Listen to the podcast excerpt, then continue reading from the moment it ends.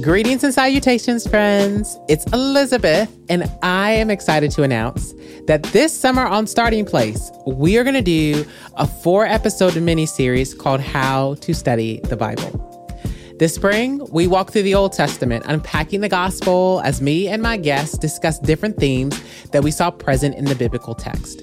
Now, in season number two, we are going to go through the New Testament. And listen, y'all, I am excited for you guys to hear some of the conversations that I've got lined up.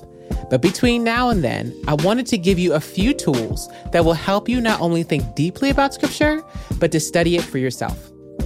During my years in ministry, and as I was talking to people about studying the Bible, two of the most common responses I got from people is either they didn't know how or they were intimidated by the process, being like, man, that's for you Bible teachers or pastors or seminary students or people who blog or do all that kind of stuff. That's not for me. It's not for ordinary people. Listen, I'm here to tell you one, it is accessible, you can do it. And two, Bible study is for everyone. And so I just want to do my best to help you get started because that's kind of part of my story. Like part of the reason that I started the podcast comes out of my own experience. And I remember years ago, I wanted to learn how to study the Bible and I just was really frustrated because I didn't know where to start.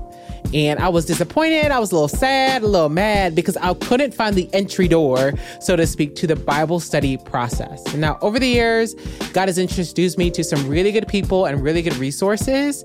So I have found what I was looking for. But man, that process of frustration of not knowing how to do something I really wanted to do has stuck with me.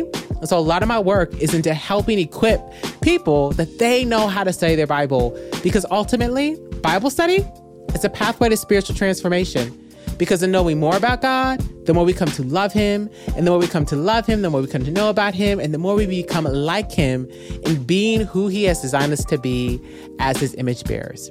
And so, over this four week series, we're to break down this Bible study process, and you are to hear from some great teachers who are to teach you how to study the Bible in context, teach you about the inductive Bible study method, about biblical meditation, and tips for helping your kids to study the Bible too.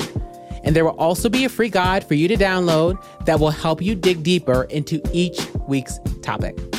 As always, the goal is to give you a starting place in your learning journey. So, starting next Wednesday, I need you to get your pen or pencil, a notebook, and join me here on Starting Place as we learn how to study the Bible.